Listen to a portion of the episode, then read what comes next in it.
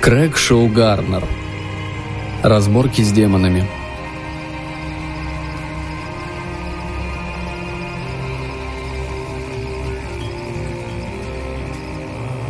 Часть третья.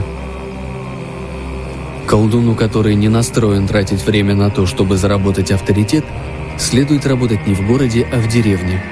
Магия приобретает более магический вид в сельской местности. Горожане настолько привыкли взаимодействовать с определенного рода торговцами и чиновниками, что фокусы рядового заклинателя на них не могут произвести впечатление. Из наставления Ибанезума, том 10. Хендрик вел нас по извилистым улочкам Кранка ко дворцу короля Урфа. Для меня, выросшего в герцогстве Герниш, в окружении лесов-волшебников, Крэнк с его стенами, воротами, как минимум, с пятьюстами домами и даже с мощенными улицами казался самым большим городом на свете. Но пока мы шли, кроме всего перечисленного, я ничего не увидел. Где таверны, в которых можно посидеть и дружески поболтать с местными жителями? Где привлекательные молодые горожанки? Как мне приобрести форму к тому времени, когда мы наконец доберемся до Вушты, города миллиона запретных удовольствий, если каждый город на нашем пути будет таким же мертвым, как этот? Откуда-то издалека донесся крик. Хендрик замер на месте. Но вслед за криком последовал женский смех. Ну, хоть кто-то в этом городе развлекается. Неужели все горожане так боятся демонов? Мы вышли на открытое пространство, в центре которого возвышалось здание в два раза грандиознее и в пять раз больше, чем все окружающие дома. У массивных дверей дворца стоял страж. Первый, если не считать голову на стене, человек, с которым мы повстречались в Кренке. «Стоять!» — гаркнул стражник, завидев нас у дворца. «Кто идет?» Хендрик и не подумал остановиться. «Важное дело к королю Урфа», — ответил он. Страж обнажил меч. «Назовите себя или вам смерть!» «Проклятие!» – простонал необъятный воин. «Ты что, не узнаешь, это Хендрик возвращается, выполнив важное задание короля?» «Кого не узнаю?» – прищурился в темноте стражник. «Я имени расслышал». «Я Хендрик Ужасный, и со мной колдун Эбенезум». «Эбенезус! Кто таком распевает песни?» Стражник поклонился моему господину. «Мое почтение, сэр, для меня честь повстречать такого колдуна, как вы!» Стражник повернулся к Хенрику, который к этому моменту уже подошел к дверям довольно близко. «А ты, как там тебя зовут?» «Я не могу пускать во дворец, кого попало. Нынче осторожность не помешает, понимаешь меня?» «Проклятие!» Воскликнул Хендрик и с ловкостью, неожиданной для человека таких размеров, выхватил из притороченного к ремню мешка дубину и треснул ею стражника по голове. «Ик!» — отозвался стражник. «Кто ты? Кто я? Какая разница?» И стражник повалился лицом вниз. Голова с плеч, дубина, высасывающая память из людей. Он скоро очухается, но не вспомнит, что с ним произошло, а может вообще ничего не вспомнит. Хендрик упаковал свою дубину. «Пошли, нас ждет король Урфа». Он пнул дверь и вошел во дворец. Он покрутил ус, выдержал паузу, потом кивнул и сказал «Казна».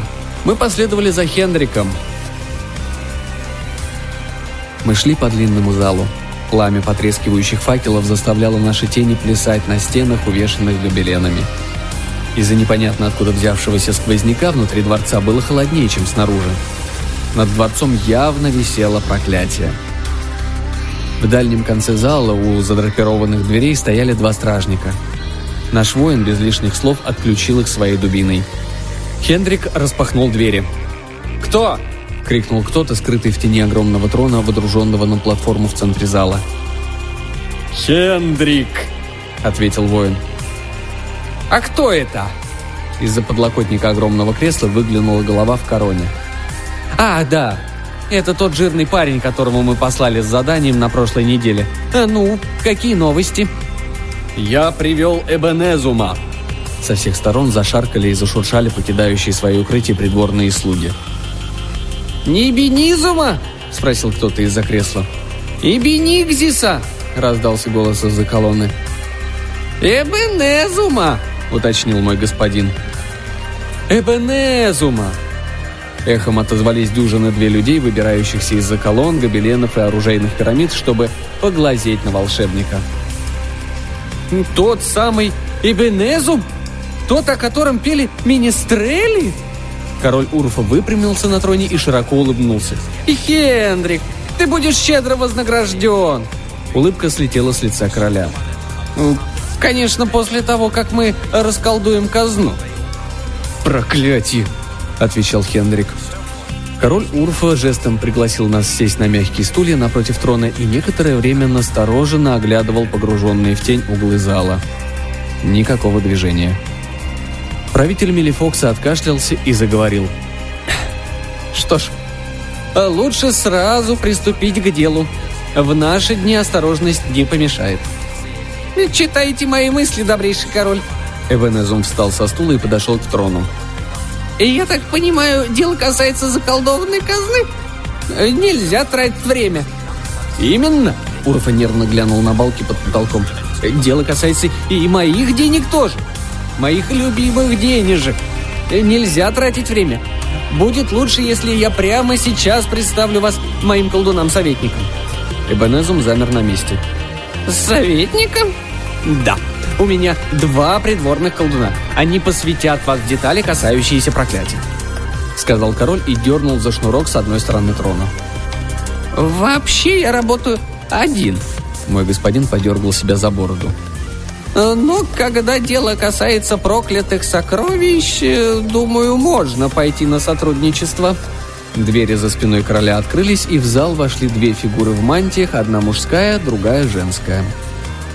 «Не будем терять время!» — воскликнул король. «Э, «Позволь, я представлю тебе твоих коллег. Э, Гранах и Визалея». Вновь прибывшие встали по обе стороны трона, и некоторое время три колдуна молча обменивались оценивающими взглядами. Потом Визалея улыбнулась и поклонилась моему господину. Это была красивая женщина средних лет, высокая, почти с меня ростом, у нее были рыжие волосы с проседью, яркие зеленые глаза — и обаятельная белозубая улыбка.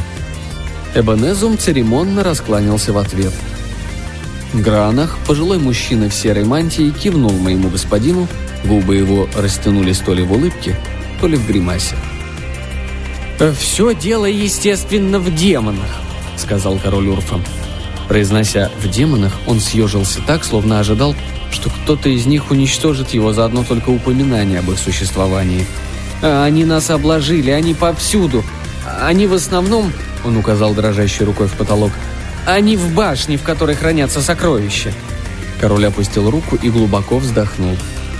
«Проклятие!» — вставил Хендрик.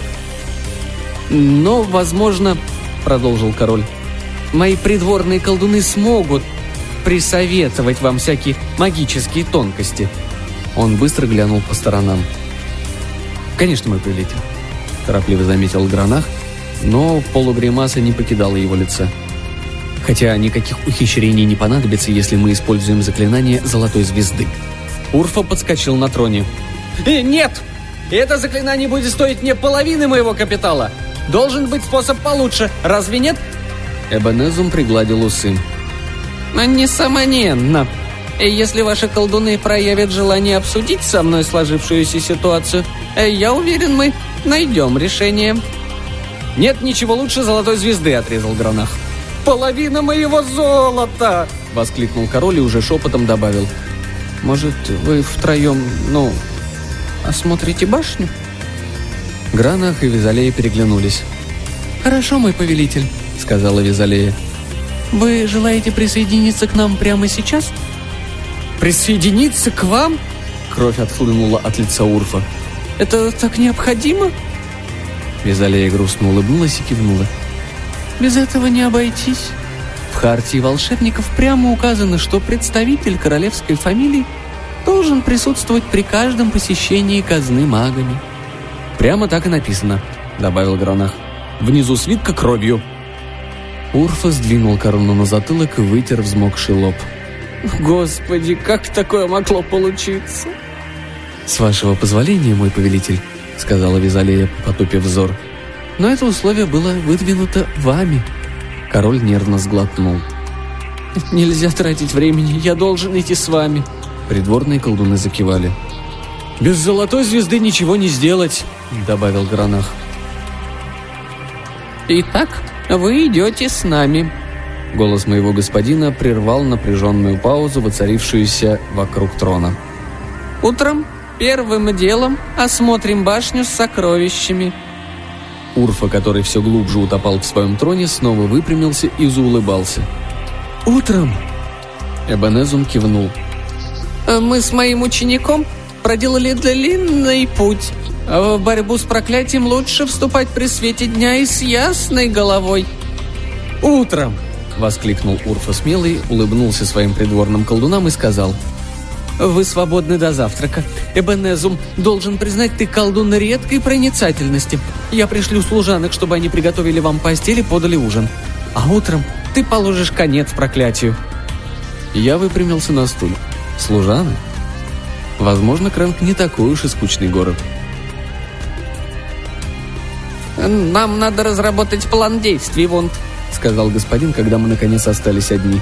«Времени у нас только до утра». Я бросил раскладывать подушки и шкуры, на которых собирался спать, и повернулся к учителю. Эбенезум сидел на предоставленной ему широкой кровати, подперев щеки руками. «Колдуны для меня неожиданность». Он швырнул колдовской колпак на кровать и встал. Но маг, в совершенстве овладевший своим искусством, должен быть готов к любым неожиданностям. Крайне важно, особенно учитывая размер нашего вознаграждения, чтобы никто не прознал о моей злополучной напасти. Волшебник мерил комнату шагами. «Я проинструктирую тебя по поводу некоторых предметов в твоем мешке. Мы не должны ударить в грязь лицом. Дубина этого воина навела меня на одну мысль. Мы поборемся с моим недугом». В дверь постучали. «Я ждал этого», — сказал Эбенезум. «Посмотри, кто там!» Я открыл дверь и увидел Гранаха. Он проковылял в комнату со своей кривой улыбкой на лице. «Извините за позднее вторжение», — начал колдун, облаченный в серую мантию. «Но мне показалось, что я не успел поприветствовать вас должным образом». «А да уж», — откликнулся Эбенезум и поднял одну бровь. И я подумал, что должен сообщить вам кое-что, о чем вам необходимо знать до того, как мы посетим башню. «Да». На этот раз Эбенезум поднял обе брови. «Да. Для начала пара слов о нашем покровителе, короле Урфа Смелым. Ему повезло, что кранкианцы предпочитают использовать эпитеты, которыми одаривали его на заре правления.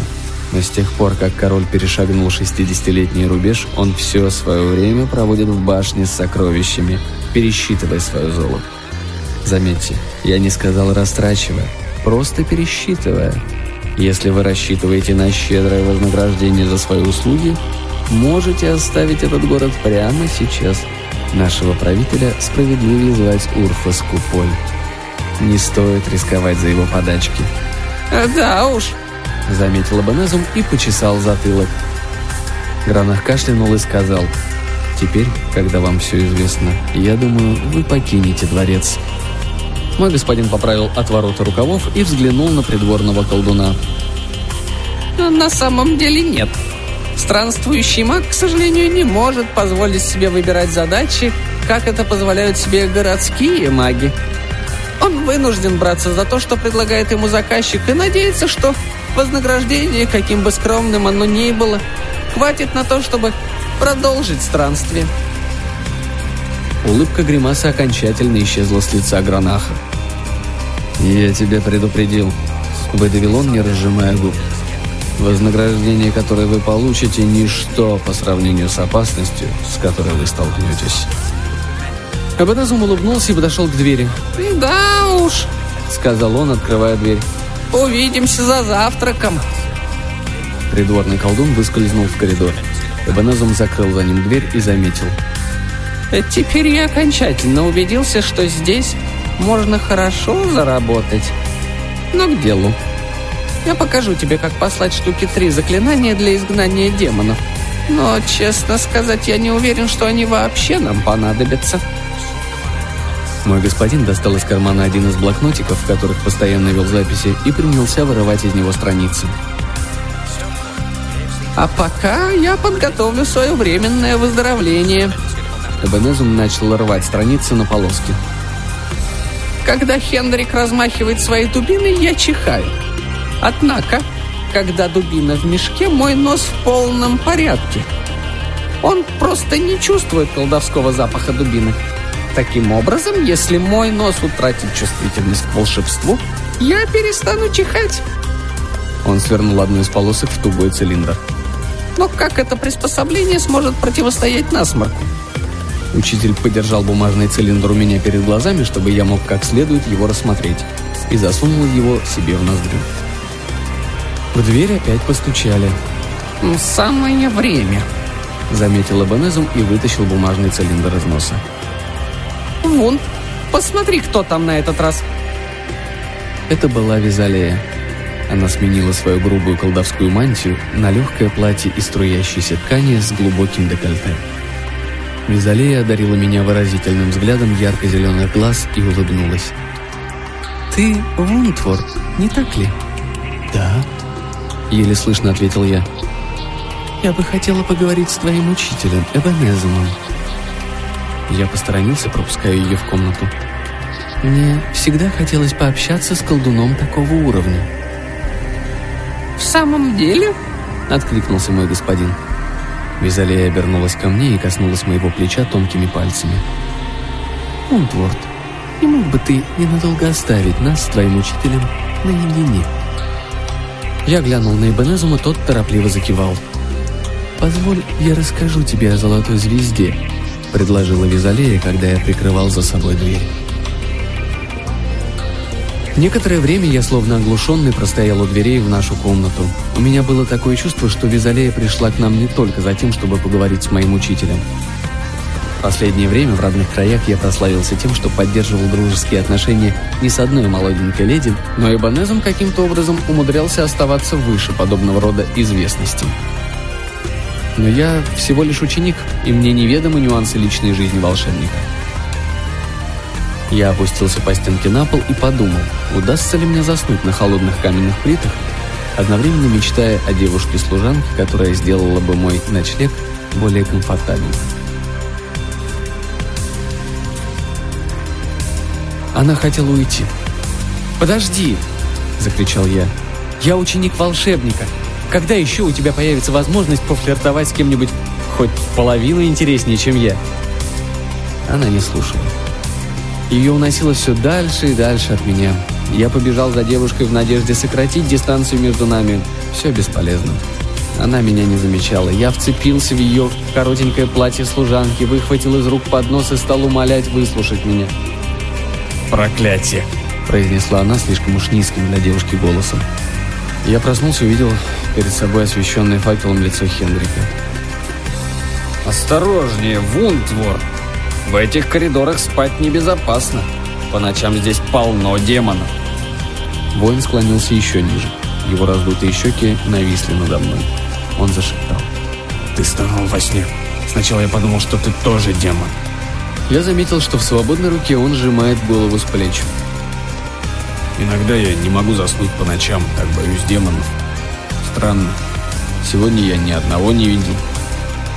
Хватайся за дубину». Хендрик помог мне подняться.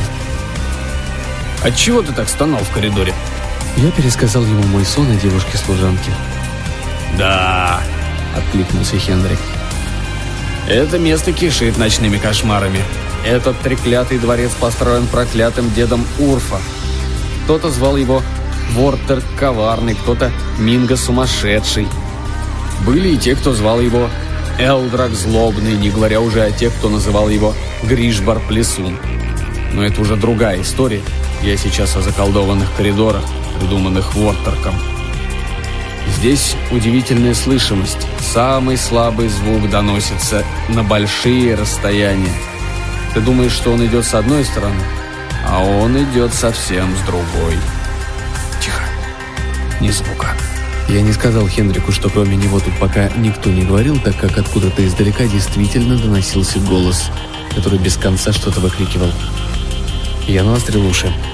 Похоже, кто-то кричал. «Убейте Бенезума! Убейте Бенезума! Убейте Бенезума!» «Проклятье!» — зарычал Хендрик. Я шагнул на звук голоса. Хендрик ухватил меня за куртку своей здоровенной ручищей и потащил по лабиринту коридоров. На каждом перекрестке он останавливался на долю секунды, выжидая, когда крики подскажут, куда поворачивать. Иногда казалось, что мы идем на голоса, иногда совсем наоборот. Я запутался в считанные минуты. Голоса стали отчетливее. Разговаривали двое. Один уже не кричал, но оба были возбуждены. «Я так не думаю», но мы должны сделать это. Ты слишком торопишься. А ты вообще не собираешься действовать. Сто лет пройдет, пока мы доберемся до этих сокровищ. Если я доверю тебе это дело, нам вообще ничего не достанется. Нам надо привлечь на свою сторону Эбенезума. Нет, разве ему можно доверять? Эбенезум должен умереть. А может, мне лучше объединиться с Эбенезумом и обойтись без тебя? Хендрик внезапно остановился, и я налетел на него со спины. Доспехи воина предательски звякнули. Там кто-то есть. Дверь напротив нас распахнулась. Я замер, ожидая появления обладателей голосов. Появилось кое-что другое. «Сгинь!» – пробормотал Хендрик, увидев, как что-то ползет в нашу сторону.